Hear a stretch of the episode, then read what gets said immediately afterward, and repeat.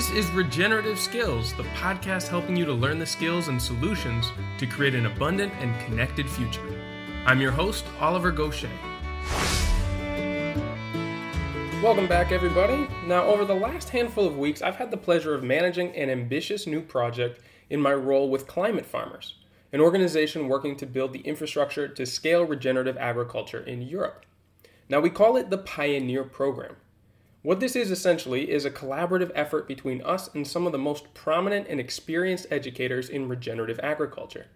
In this first program, we partnered with Richard Perkins of Ridgedale Permaculture in Sweden and his online masterclass to guide farmers from all around Europe to redesign and transition their farms and businesses towards regenerative models. Through the incredible education provided in Richard's course and guided facilitation from our team and other knowledgeable practitioners around the world, we've helped our group to develop their holistic context, analyze new enterprise options, and map a course for regenerative futures for their land. In just a short time, we've seen dramatic transformations and progress in both the farm ecology and the mindset of our program participants. During this journey, I had the pleasure of interviewing Will Harris of White Oak Pastures in Bluffton, Georgia, and guiding a Q&A session with our pioneer farmers. Now, since Will does a great job of giving his own introduction early in the interview, I'll cut this preface short and jump right in. But don't forget to stick around till the end where I'll tell you how you can join the next Pioneer program with climate farmers. And now I'll hand things over to Will Harris. Will, thank you so much for taking the time to be here. Uh, yeah, welcome to Bluffton. Great to finally meet you. I've admired your work for a while. Well, thank you very much. I've been I've been doing it for a while. You have been doing it for a while. And that's exactly why we invited you here. We've got some other experienced farmers in our pioneer group here who are helping to lead the way to uh, advance regenerative agriculture around Europe. And your experience and your knowledge is going to be very valuable to us in, in advancing the different enterprises that they have on their farm. Well, I hope I hope something will be helpful. I'll do the best I can. How are things going on the ranch this summer? It's going uh, very, very well. I believe it's probably the best grass growing situation I've ever had. I'm 66 years old, and except for my time away at college, I've been on this farm all my life. And I've never had as, as good a forage this time of year as we do right now. Oh, I'm so glad to hear that. What are the main contributing factors, do you think, this year uh, particularly? Uh, three. It would be uh, rain, rain and, and rain. We've had a, a, a, tremendous amount of precipitation this year. It's just really paying off.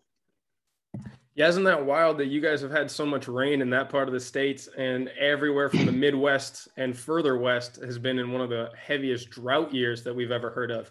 We've had a few other uh, speakers from that area, and they said they've had a really difficult season this year and, the, and some of those guys are dear friends of mine, and my heart goes out to them. I, have been there. I've, I've, had that experience before. It's, it's, it's, it's mind numbing. Yeah, we're getting quite a range of experiences this season around Europe as well. I know Germany in particular has gotten hit really hard with flooding recently. And here on the Iberian Peninsula, I'm in Spain, and some of our other farmers are in Portugal and Spain as well. And this has been a pretty dry year, especially during the springtime. So the name of the game these days seems to be adaptation and resilience more than anything. We're, we're just starting a nonprofit, a 501c3 called uh, uh, Center for Agricultural Resilience. And uh, that's a really big, uh, going forward, that education in that field is a really big part of what we're going to be doing. Oh, that's fantastic. It's never been more important than now. Well, look, we've got the majority of our group here now. Uh, so, Will, would you start us off by giving us a little bit of a background of your work and what it is that you have focused on doing for, for your career? I'd be happy to. Uh, so, White Oak Pastures is our family farm in the coastal plain of Georgia. I'm about 80 miles from the Gulf of Mexico, about 300 feet elevation the, the, land here is an ancient uh, uh, seabed, so it's fairly sandy as opposed to most of the country. my great grandfather came to this farm in 1866. He farmed the land. My grandfather followed him. My father followed him. I followed my father. I have two daughters and two in-laws that are, are, are helping me manage the farm now. So uh, I, I, my post World War II in this country, I suppose all over the world, agriculture made sweeping changes. Uh, I, I, I, call it the industrialization, centralization, commoditization. And my father uh, was, managing the farm during that era, and he changed the farm in those ways. Uh, I graduated from University of Georgia College of Agriculture in 1976 uh, came home, majored in animal science, came home and further industrialized the farm. under, under my watch, it was a monoculture of only cattle. I had a cattle feedlot where I fed them a grain ration, total mixed ration, uh, a lot of cultivation, a lot of pesticides, a lot of antibiotics, a lot of hormone implants, dot, dot, dot, confinement feeding. Uh, uh, I, I managed the farm that way for 20 years. In the mid 90s, I started to uh, uh, fall out of love with that ma- management system. I tra- started transitioning the farm, though it would have been 25 years ago. And today we pasture raise five red meat species cows, hogs, sheep, goats, rabbits and we hand butcher them on a red meat slaughter plant, USDA inspected that I built here on the farm. We pasture raise five poultry species, chickens, turkeys, geese, guineas, ducks, hand butcher them in a separate USDA inspected facility here on the farm. We raise certified organic vegetables, uh, pastured eggs, honey, and a number of other ancillary uh, businesses that make the organism that is white oak pastures. Incredible. And especially for the amount of diversity of life that you have on the farm, I feel like that's as much of a, a point to talk about as anything else. I'm wondering first, uh, how defining your holistic context early on and then using the management framework has guided your farm's development since the early years. I know you were an early adopter of that system. You know, uh, yes, yes. And uh, before I took holistic training, uh, my holistic context was really more what I wanted the farm to not be than what I wanted it to be. Uh, when I was managing the farm industrially, the land was a dead mineral medium, uh, half a percent organic matter. Uh, the, the animals were in confinement not not and, and, while the farm was was the farm was financially successful we made money every year. My motivation to change was not an economic one. It was a what i personally did not like anymore but i decided what i didn't want to do and then i took steps. I quit doing the things that was causing what i didn't like Later on, I refined that a bit and uh, defined more of a, the holistic context of what I wanted the farm to be. and started working very proactively to make it that way. And so, with this complex integration of the various animal breeds that you have, can you talk about some of both the advantages and the challenges of having so much complexity on your pastures? The advantages outweigh the disadvantages dramatically. Uh, I should say that the, the primary disadvantage is that uh, uh, we, the, the, farm is actually a larger entity than I intended for it to be. Uh, we have 180 something employees, and I never intended to operate at that scale. So the, the disadvantage is when I scaled it when I when I shaped it the way I wanted it, I, economically I had to scale it up to a model that was bigger than I originally wanted it to be. Uh, and that's that's not that's not really a very uh, negative thing compared to the benefits that, that it offered. And uh, the benefits are many. Uh, I would say that uh, the amount of flexibility that having many different animal impacts uh, is uh, uh, the primary advantage. You know, I, you know, I, I, I consider, I call what I do prescriptive grazing, and everybody's got a, a, a name for it, you AMP grazing or rotational grazing. What I call mine prescriptive because today I literally look at a paddock or a parcel and decide what it needs and graze it with that species. You know, hog, the, the impact that uh, hogs have is very different from goats, very different from poultry, very different from cattle, very different from sheep. Uh, to me, the land, uh, as it's uh, successionally moving along, uh, cries out for an impact. And my job is to diagnose that and provide that impact. Early on, I thought that I wanted to follow one species with the next, with the next, with the next. And uh, that uh, has advantages, but it's a, it's a labor nightmare.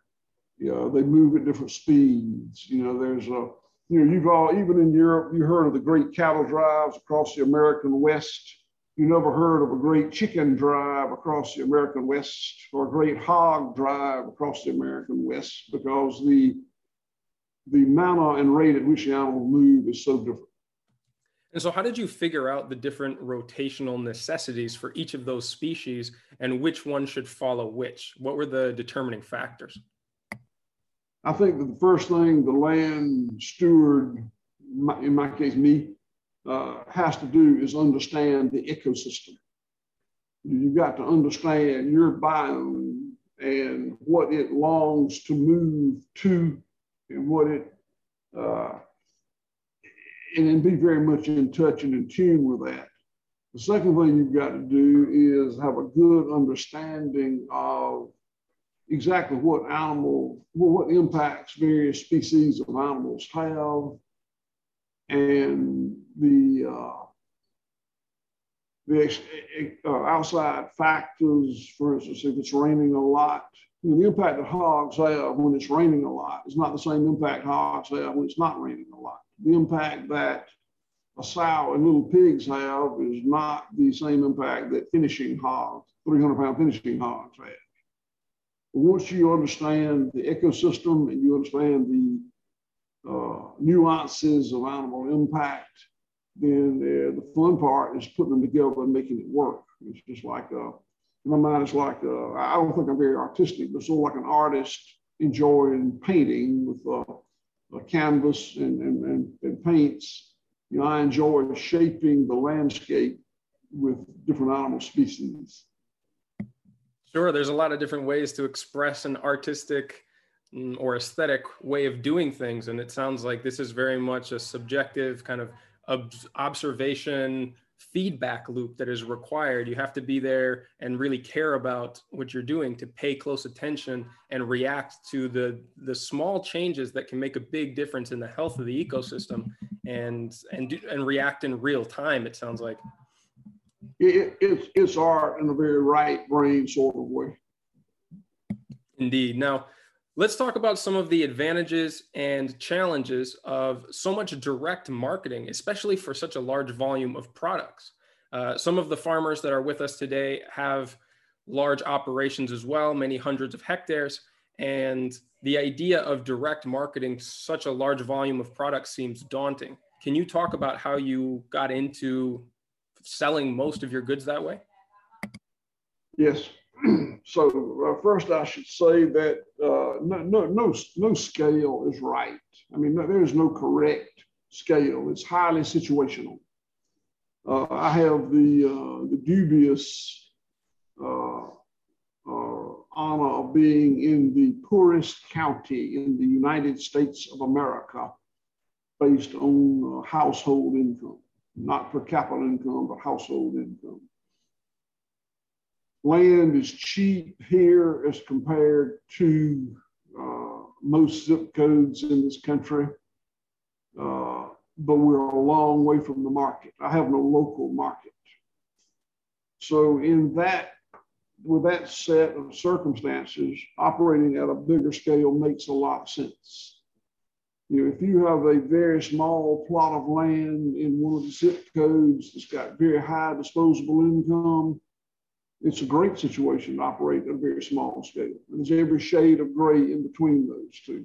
So I am very uh, uh, non-judgmental uh, about about scale. Anything can fit its highly situation. Uh, so the, to tell you what our evolution was, uh, I, when I became dissatisfied with my production model, the industrial production model, uh, I started changing it and, and liked the changes that I saw. But I raised my cost of production because I internalized a lot of the costs that I previously externalized. And I quickly understood that I was not going to be able to just dump my product into the commodity market the way I had for the previous 20 years. So I started marketing my product. and uh, in, in, my case, uh, the timing was very, very fortunate. Not very smart, very fortunate. Uh, I sold Whole Foods markets and Publix supermarket the first pound of American grass fed beef that they marketed as American grass fed beef. That was pure dumb luck timing but it was it, it, it worked, and uh, their appetite was insatiable, and there was no not many people doing it other than me, a few, not many. And so uh, uh, I built this company as a wholesale grass-fed beef business at, at the inception. Uh, later, I saw the need to add other species because of the animal impact primarily. It also offers, uh, it, it uh, uh, allowed me to have more than one income stream, one product to sell, just grass-fed beef. But my primary motivation was the animal impact originally. Uh, we did very well operating this as a wholesale business from, I'd say, about 2000 to about 2015 or so at that time, uh, fairly, you know, fairly short, short period of time, big multinational companies came into my niche market. Uh, it was, it was uh, you could see it coming. And when they did, they uh, uh, really crushed my margins. I was able to keep a big portion of my business, but not at a margin level that gave me the comfort that I had previously. Uh, we started uh, moving the business away from wholesale a little bit, or, we wanted to. So we started an online store and uh, and uh, uh, did our own order fulfillment. Uh, I also built a store, a store refurbished a 150 year old store and built a restaurant here on the farm and some other things, but they were very incidental in terms of volume. But my, my hope for salvation was the online business. Uh, we had gotten that business, uh, it, it, grew very slowly. And by uh, 2020, uh, we've gotten it up to about $3 million a year. Uh, which was a, still a fairly small percentage of the total. Uh, during the, the, the, pandemic hit and during the panic of the pandemic, the $3 million annualized volume went to something astronomical. I don't know what it would have been. We, we sold out of everything, but it was incredible. That lasted about three months and the panic went away. And it, the, the, it came back when it normalized, it normalized at about 6 million. So it's twice as much as it was previously, which is great. Still not as much as I had hoped. You know, I would love for the, uh, state of the stratosphere. uh, but it did it did make us aware of how good that could be. So now I still uh, have my wholesale grocery business. Uh, I cherish it. But the the uh, money we're spending is to uh, for the online direct to consumer, not necessarily, yeah, the direct to consumer business. Let's just call it that. Yeah, it's been fan- just fascinating to observe all the different fluctuations and things that people have been experiencing as a result of the pandemic. And it seems like a lot of these businesses that are selling high quality, nutritionally dense, uh, you know, responsibly produced food have seen a huge boost to their sales as people realize that this is what you want to rely on when when everything else is kind of falling apart. That must have been a real, uh, you know, sort of confirmation of the quality of what you're putting out and the value that the people are finding from your products. And not only that but the value that you're adding to the community around you as well. How did that make you feel from not just a, a financial perspective but kind of a validation of the rest of the impacts that your business is having? The answer to that is yes but uh, make no mistake our business is only marginally profitable. It's a, it's a big business but the margins are very thin. Uh, the the uh, capital outlay is great, and it's a very marginal business. And, and I'm, I'm okay with that as long as nothing bad happens. But in business, something bad is going to happen. I just don't know what day. So it's important to us that we that we move this business model into something that is, is more profitable. A uh, an Ivy League MBA would scoff at the amount of risk we take on here for the return. You know, no one would, no one would be in that business uh, if it were, uh, if, return, if return on investment was was uh, high and important. Well, so obviously you've prioritized other things than just making money, but given that we started this conversation talking about the need for resilience in a farm business, why have you and what have you prioritized other than just the profitability of the enterprise? Uh, uh, resiliency, and more specifically, we love closing loops. Uh, there, we've got some loops that are not closed. We uh, uh, I, I, I don't have a hatchery. I buy uh, chicks and keets and ducklings and goslings and poults from hatcheries, and that's a, that's a loop that's not closed. Uh, I don't have a feed mill to make my grain diet from my monogastrics. I buy it from uh, a non-GMO feed mill here in the state. we've been able to close a lot of loops. I buy no fertilizer. I make my, we generate about nine tons of packing plant waste a day, five days a week. And we have a huge composting operation. And I'm, in terms of uh, uh, uh nutrients, I'm self sufficient.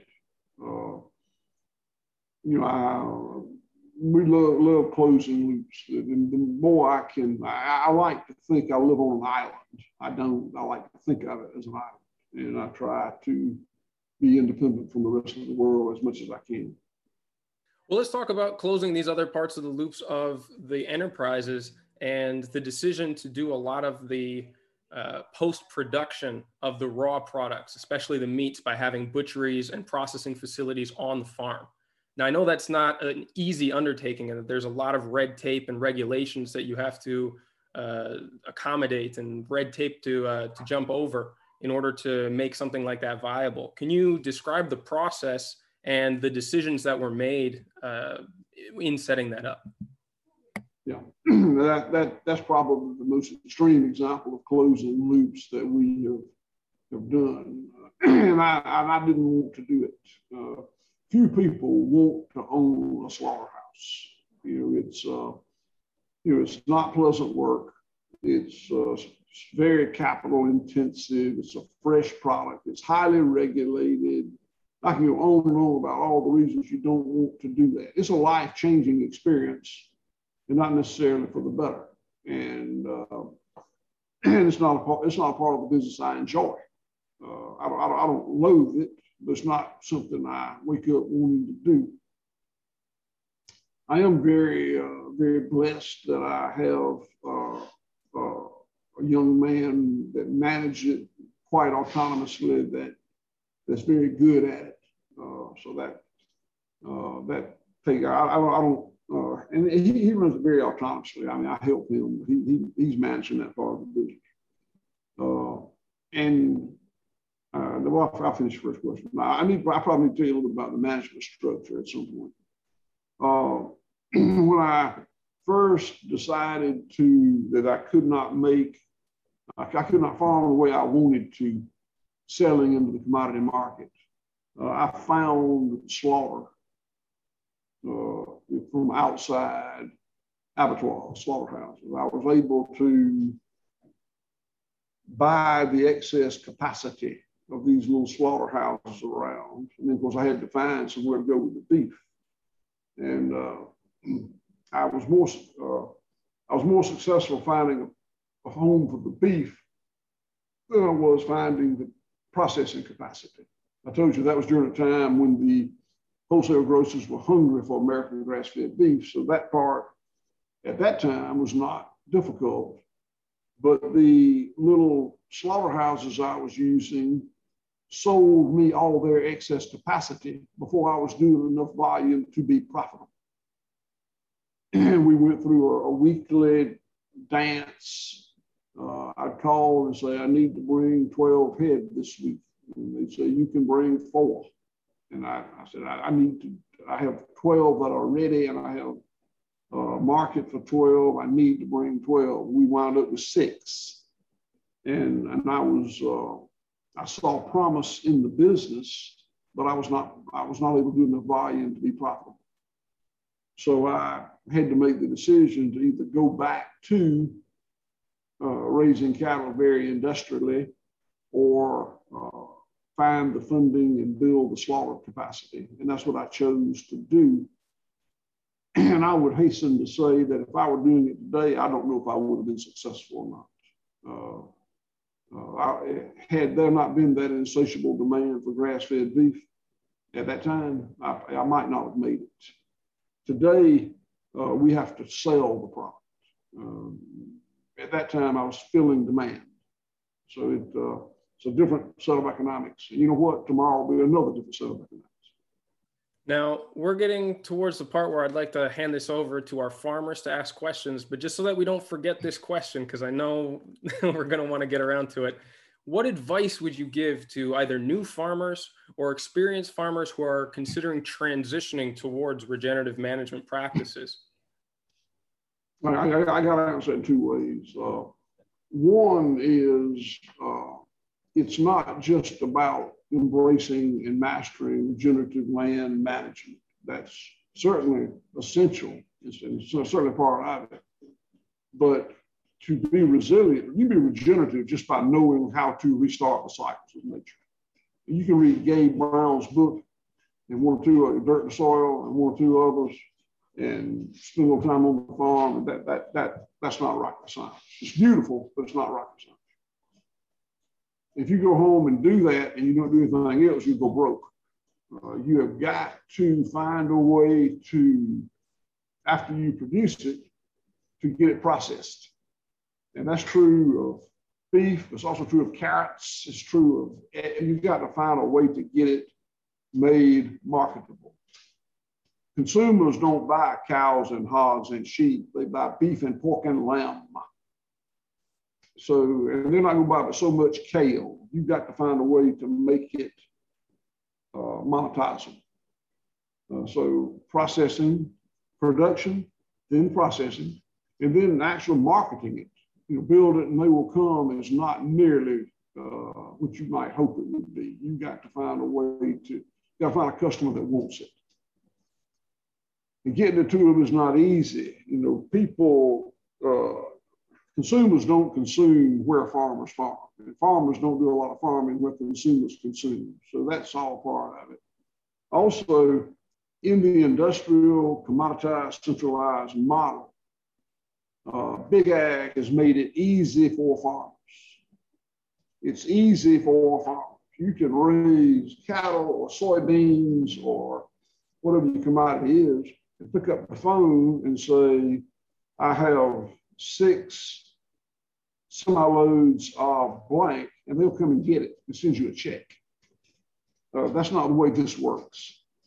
Uh, the, the convenience that Big Ag has offered has come at a great price in terms of margin. But make no mistake, they take a lot of the angst out of the business. And you, you, you will bring that angst back into your life embrace a resilient uh, farming model. A big thanks to Will for sharing his knowledge and experience with our group of pioneer farmers. Now, you can find out more about Will and the whole team at White Oak Pastures by following the links in the show notes for this episode at regenerativeskills.com. And if you're interested in learning more about upcoming pioneer programs through Climate Farmers, be sure to check out our website at climatefarmers.org, where you can sign up to our newsletter for the latest updates to our upcoming programs and access our growing library of agricultural resources for farmers in Europe. You can also check out our YouTube channel, where we post the video versions of our latest expert panel discussions with many of the leading voices in regen ag from around the world. Special thanks to Zachariah Hickman for this week's original music.